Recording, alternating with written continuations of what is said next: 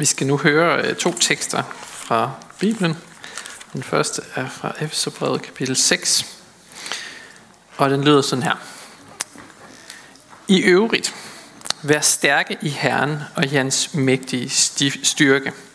Ifører jer Guds fulde rustning, så I kan holde stand mod djævelens snigeløb. Til for os står kampen ikke mod kød og blod, men mod myndigheder og magter. Mod verdensherskerne i dette mørke, mod ondskabens åndemagter i himmelrummet. Tag derfor Guds fulde rustning på, for at I kan stå imod på den onde dag, overvinde alt og bestå. Så stå der fast. Spænd sandhed som bælte om lænden, og ifør jer retfærdighed som brynje. Og tag som sko på fødderne villighed til at gå med fredens evangelium. Overalt skal I løfte troens skjold, hvormed I kan slukke alle den ondes brændende pile. Grib frelsens hjelm og åndens sværd, som er Guds ord. Under stadig bøn og anråbelse skal I altid bede i ånden og holde jer vågne. Og så skal vi fortsætte med at læse fra Johannes Evangeliet kapitel 4 om den kongelige embedsmand i Kapernaum. Jesus kom nu atter til Kana i Galilea, hvor han havde gjort vand til vin. Der var en kongelig embedsmand, hvis søn lå syg i Kapernaum. Da han hørte, at Jesus var kommet fra Judæa til Galilea, tog han hen til ham og bad ham om at komme med derned og helbrede hans søn, for han lå for døden. Da sagde Jesus til ham: Hvis I ikke får tegn og under at se, tror I ikke. Den kongelige embedsmand svarede: Herre, kom med derned, før mit barn dør. Og Jesus sagde til ham: Gå hjem, din søn lever. Manden troede Jesus på hans ord og gik, og allerede mens han var på vej hjem, kom hans tjener ham i møde og fortalte, at hans dreng var i live. Han spurgte dem så ud om, i hvilken time han havde fået det bedre. Og de svarede: I går, ved den 7. time, forlod feberen ham. Der forstod faren, at det var sket netop i den time, da Jesus havde sagt: Din søn lever. Og han og hele hans husstand kom til tro. Dette sit andet tegn gjorde Jesus, efter han var kommet fra Judæa til Galilea.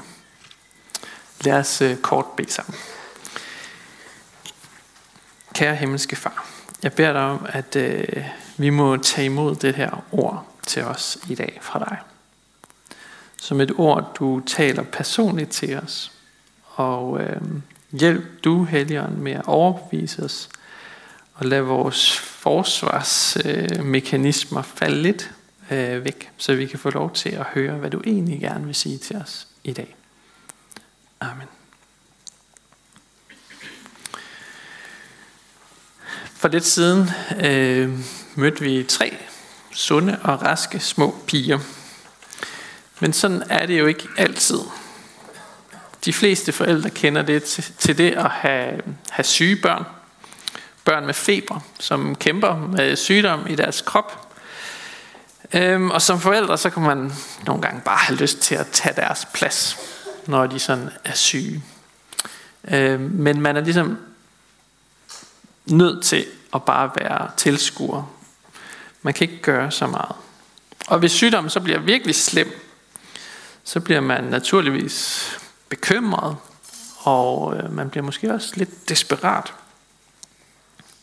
Og det er svært at forestille sig, hvor langt man som forælder faktisk vil gå for sådan at redde sit barn. Men jeg tror, de fleste vil gå rigtig langt for at finde en løsning på det, der ligesom plager ens barn. Og i dagens tekst, der møder vi en far, der befinder sig sådan lige midt i sådan et mareridt, kunne vi kalde det. Hans lille søn ligger for døden. Og når faren han kommer til Jesus, så er det netop udtryk for den her sådan forældredesperation. Han skal gøre et eller andet. Han er nødt til at gøre noget. Og han risikerer faktisk en hel del ved det, han så gør. Han er en kongelig embedsmand, og det var ikke sådan vildt populært, det Jesus han gik og sagde og gjorde blandt sådan det bedre borgerskab i Israel på den her tid. Så han risikerer både sit gode ry og rygte, men han risikerer faktisk også at miste sit arbejde ved at gå til Jesus. Men han vil bare gøre hvad som helst for at hjælpe sin søn. Han vil have Jesus med sig. Så han siger ligesom Jesus, du skal komme med. Jesus han er i Kana, og sønnen han er i Kapernaum. Så der er 35 kilometers afstand. Han siger, Jesus, du skal komme med og hjælpe mig. Og det skal gå lidt hurtigt. Der står, Herre, kom før mit barn dør. Jeg har travlt. Men vi har ikke travlt i dag, så lad os dvæle lidt ved den her tekst, og ligesom spørge os selv, er der noget til mig i det her evangelium i dag? Er der noget, som jeg skal tage med mig i dag? Vi møder en kongelig embedsmand, som er fyldt af kærlighed. En desperat far, som vil gå igennem ild og vand for sit barn. Og det er et tema, der går igen i mange sådan, af de film, vi for eksempel ser. Jeg kom til at tænke på filmen Taken, hvis der er nogen af jer, der har set den, med Liam Neeson i hovedrollen, hvor han gør alt for at redde sin datter fra sådan en østeuropæisk bande. Eller tænk på katastrofefilmen The Day After Tomorrow, hvis der er nogen af jer, der har set den. Der er det Dennis Quaid, som spiller en professor, som drager ud på en farefuld færd for at redde sin søn og hans venner fra en istid, der har ramt jorden. Eller i den sådan lidt mere børnevenlige ende, så kan vi tænke på en film som Finn Nemo, der handler om den her kirurgfisk Nemo, som bliver fanget i et net og puttet i et akvarium, og hvis far drager på en farefuld rejse for at få sin søn tilbage og lære en hel del på vejen også. Min pointe er, at vi elsker den her slags historier om fædre og mødre, der trodser underverdenens kriminelle, eller en ny istid, eller Stillehavets farefulde luner for at redde sit barn. Fordi det viser os noget om kærlighed. Det viser os kærlighed i aktion. Ikke bare kærlighed som en følelse, men en kærlighed, der handler. En kærlighed, der gør noget. Og Bibelen, den rummer altså også sådan en historie om en mand, der har passet og plejet sit barn, og som har søgt alle læger for at finde hjælp, og som nu i desperation går til Jesus. Opsøger Jesus for at få ham til at gå med sig hjem.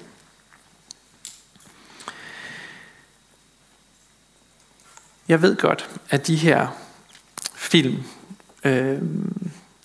at virkeligheden kan være en lidt anden, end de her film, de antyder. Fordi vi fædre ikke altid er så heldigagtige, som filmene siger. Og nogen, de har oplevet slet ikke at blive elsket af sin far. Ikke at blive reddet af nogen. Og andre igen har slet ikke mødt deres far. Og det er der noget tragisk og ulykkeligt over. Men det gør altså den her historie endnu mere relevant. For her, der kan du ikke bare genopdage en faderkærlighed, som du allerede kender. Men du kan faktisk møde den for første gang i dit liv.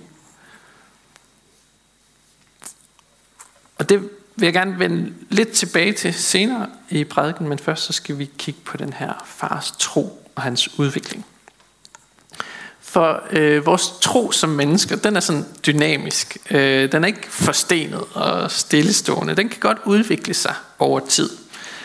Og de fleste bibeltekster er faktisk en invitation til os om at overveje noget i vores tro. Og sådan kaldes til at vokse i tro. Og det er den her tekst også et eksempel på.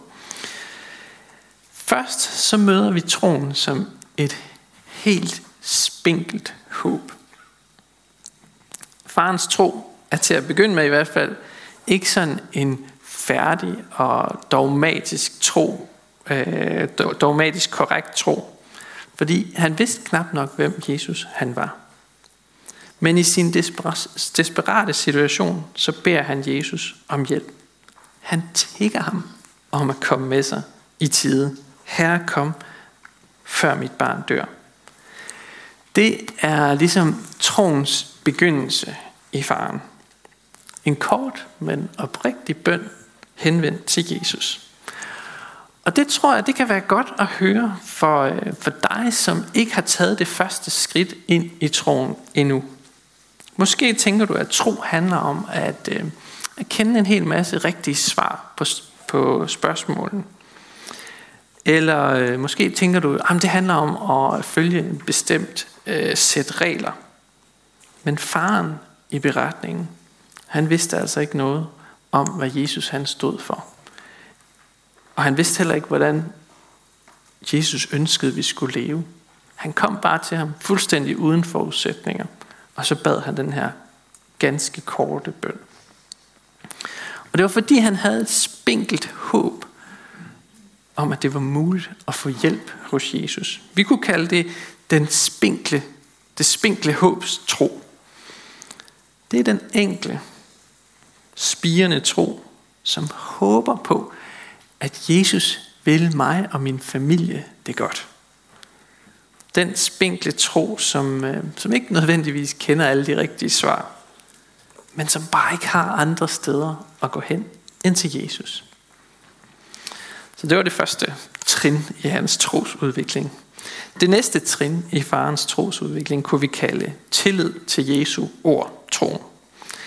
Han får nemlig ikke sådan et synligt svar på sin bøn.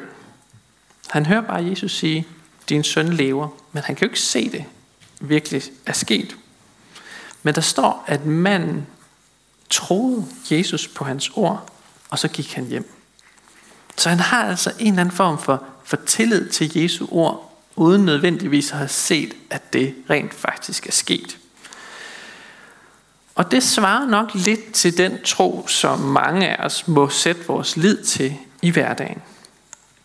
En tro, som ikke har set med egne øjne, men som har tillid til det Jesus han siger i sit ord. Og det tænker jeg egentlig er et ganske sundt og godt sted at være rent trosmæssigt. Og det hænger faktisk også meget godt sammen med det Jesus han siger umiddelbart for enden. Hvis I ikke får tegn under, så tror I mig ikke. Det er måske sådan en lille smule anklagende påmindelse om, at tegn og under, det må altså ikke overskygge troen. Jeg har samtidig sådan spekuleret på, hvordan ville det være, hvis Jesus han havde levet i dag. Og han sådan i internetalderen og sociale medieralderen, og han havde gjort et under. Så forestiller jeg mig, at der havde stået sådan en kødrand af mennesker med deres mobiltelefoner og optaget det, der var sket. Og så var Twitter og YouTube gået amok, forestiller jeg mig. Men når jeg så tænker lidt videre over det, så tænker jeg, måske er det også meget godt, at det ikke er sådan. Og måske er det meget godt, at Jesus han faktisk var her, kom til jorden, før det blev muligt. Fordi det spektakulære nemt kan komme til at skygge for det, som Jesus egentlig vil. Og det er troen. Så måske er der sådan en pointe i, at vi kun har skriftlige kilder til Jesu tegn og under. Simpelthen for vores tros skyld. Vi kan godt gå sådan og drømme om at kunne se en YouTube-video af det her. Af et under, som Jesus han gør, eller han helbreder nogen. Men her siger Jesus faktisk, at det ikke tegnet, der er et mål i sig selv. Det er troen, der er det. Og så siger han faktisk også senere i Johannes Evangeliet, salige er de, som ikke har set og dog tror. Så det er der en pointe i. Tegn er ikke målet i sig selv.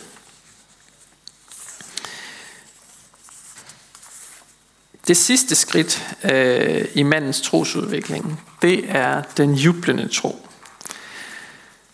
Manden han drog hjemad, og så møder han sine tjener, der kan bekræfte, at hans søn er blevet rask. Men det kunne jo være et tilfælde, at det er ikke nødvendigvis, det skulle have noget med det, Jesus han havde sagt. Og så han spørger manden, hvornår præcis skete det? Og han siger så, at det var kl. 13 om eftermiddagen i går. Og så går det op for manden. Det var jo lige præcis det tidspunkt, hvor Jesus sagde, din søn lever. Så faren er faktisk den eneste, der ved, hvad der er sket. Fordi han har hørt, hvad Jesus han har sagt. Og nu har han også erfaret det. Og det er næste trin i hans trosudvikling. Og det begynder faren at aflægge et vidnesbyrd om. Og hele hans husstand kom til tro. Det spreder sig altså det her. Det har været fest og glæde og jubel. En taknemmelighed over, at Gud griber ind og frelser. Den jublende tro, det er når vi erfarer, at det som Gud han har forudsagt, rent faktisk er virkelighed. Og det holder. Den jublende tro er, når vi forstår, at de gode nyheder om Jesus, de handler om mig. Faren han forstod, at sønnen var blevet helbredt. Da han ligesom kobler de her to ting. Hvornår det er sket, og hvornår Jesus han sagde det. Og der jubler troen. Og det er ikke alle dage som kristne, at vi erfarer troen på den måde. Jeg tror, at Gud han griber ind, og han gør det også i dag en gang imellem. Og nogle gange, så er det en jubeldag, trosmæssigt. Og andre dage, så er det nogle andre ting, vi skal sætte vores lid til. Det kan være andres troshistorier og vidnesbyrd. Eller det kan være nådemidlerne her i gudstjenesten, når vi fejrer dåb og nadver. Så beretningen om den kongelige embedsmand skal ikke ses som sådan en fiks og færdig trin for trin vejledning i, hvordan man kommer til tro på Jesus. Men det er et indblik i, hvordan den her mand kom til tro på Jesus. Og den kan vi lade os inspirere af og spejle os selv i sådan hver især. Fordi nogle gange så går det her med troen hurtigt. Hos den her mand, der skete det hele på en dag og 2 dage. Og for andre, der tager troen bare længere tid og skal modnes. Ja. Lad os til slut vende tilbage til, hvor vi finder en sund og robust faderkærlighed, som jeg sagde lidt tidligere. Hvis vi sådan zoomer helt ud og ser sådan på Bibelens overordnede fortælling, så er det historien om en fars enestående redningsaktion af sine børn. Vores himmelske far, der redder sine børn. Og vi ser det for eksempel i lignelsen om det fortabte får, hvor hyrden drager ud i ødemarken og finder det her får og bringer tilbage til folden. Vi ser det også i lignelsen om den fortabte søn. Og vi ser det mange steder i Bibelen. Jeg kommer bare lige med nogle få eksempler. Vi ser det i Salmernes bog, hvor der står, du er min far, min Gud, min frelses klippe.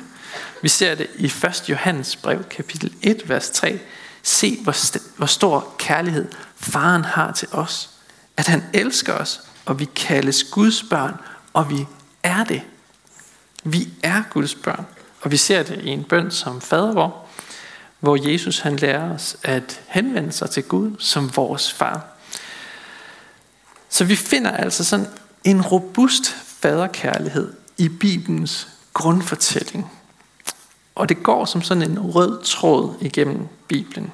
Gud er en kærlig far, der opsøger og frelser sine fortabte børn. Og det er godt nyt for alle, der har et bange hjerte, for alle desperate sjæle og alle mennesker i nød.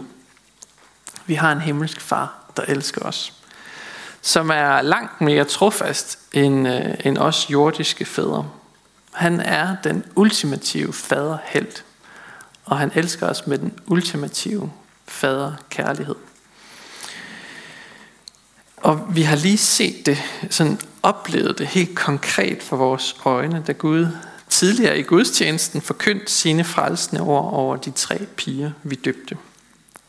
Han forkyndte frelse for synden og døden og djævlen, vundet en gang for alle på korset. Ved Jesu død og opstandelse, og det er værd at juble over. Teksten slutter med, at den kongelige embedsmand gentager de her forløsende ord, din søn lever. Og de tre ord, altså din søn lever, de står 2 gange i dagens tekst. Og når der står noget 2 gange i sådan en bibeltekst, så skal man lægge særlig mærke til det. Og ordene, din søn lever, de forkynder selvfølgelig til faren, at hans søn er blevet helbredt. Og at Guds ord, det virker, selv på lang afstand. Men det forkynder også noget andet. Og nu er jeg næsten færdig. Din søn lever er også de ord, som Jesus må have sagt til sin egen far påskemorgen. Din søn lever. For Jesus, han stod op igen, og han lever i dag. Jesu opstandelse, det er forudsætningen for, at vi overhovedet kan tro på ham. Og den tomme grav er det største og bedste bevis, vi har for troen. Og det er brikken, der får hele puslespillet til at hænge sammen. Så uanset om din tro er et spinkelt håb til om hjælp, eller din tro er en tillid til Guds ord, eller det er en jublende personlig erfaring af Guds frelse, så vil vi nu takke Gud og bede ham styrke den tro i dig. Lad os bede sammen. Vi takker dig, Jesus, fordi du styrker troen i os, uanset hvor vi er. Lad os alle se den kærlighed, du elsker os med, at vi er dine børn. Tak fordi du er garant for troen og former troen i os, så vi har et solidt fundament at stå på. Vi takker dig for menigheden og beder dig styrke os i indbyrdes kærlighed og udruste os med nådegaver til fælles gavn og opbyggelse. Og lær os at række ud over egne behov. Vi beder dig for menighedens børn, både de fødte og de ufødte. Beskyt du dem og lad dem få lov til at vokse op i troen på dig. Vi beder dig for menighedens konfirmander og unge, for deres liv og vækst i troen. Vi beder dig for ægteskabet og dem, der lever alene. Giv os din kraft til at leve efter din vilje. Vi beder for Skjern by og omegn, at du, Jesus, må blive kendt, troet, elsket og efterfulgt. Vi beder for Niels-Jørgen Faux, menighedens vejleder, at du må styrke ham i hans arbejde og holde os alle fast på Bibelens grund. Vi beder dig om, at du vil være nær hos alle, der er ramt af sorg og sygdom og lidelse. Giv os mod til at være til stede og visdom til at lindre smerten hos hinanden. Hør os, når vi i stilhed hver især beder for en, vi kender.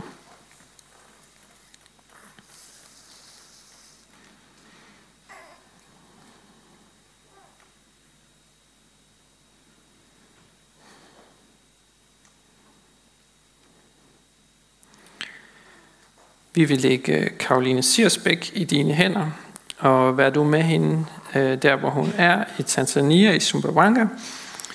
Styrk du hende i hendes arbejde, og glæd hende ved evangeliet den her søndag. Vi beder også for din kirke. Lad budskabet om dig, Jesus, spredes over hele jorden, og styrk dem, så forfølges for dit navns skyld. Vi beder dig for vores folk, for alle, der er blevet betroet magt og autoritet. Hjælp dem og os til at værne hinanden mod uret og vold, og kom så snart og gør alting nyt. Amen.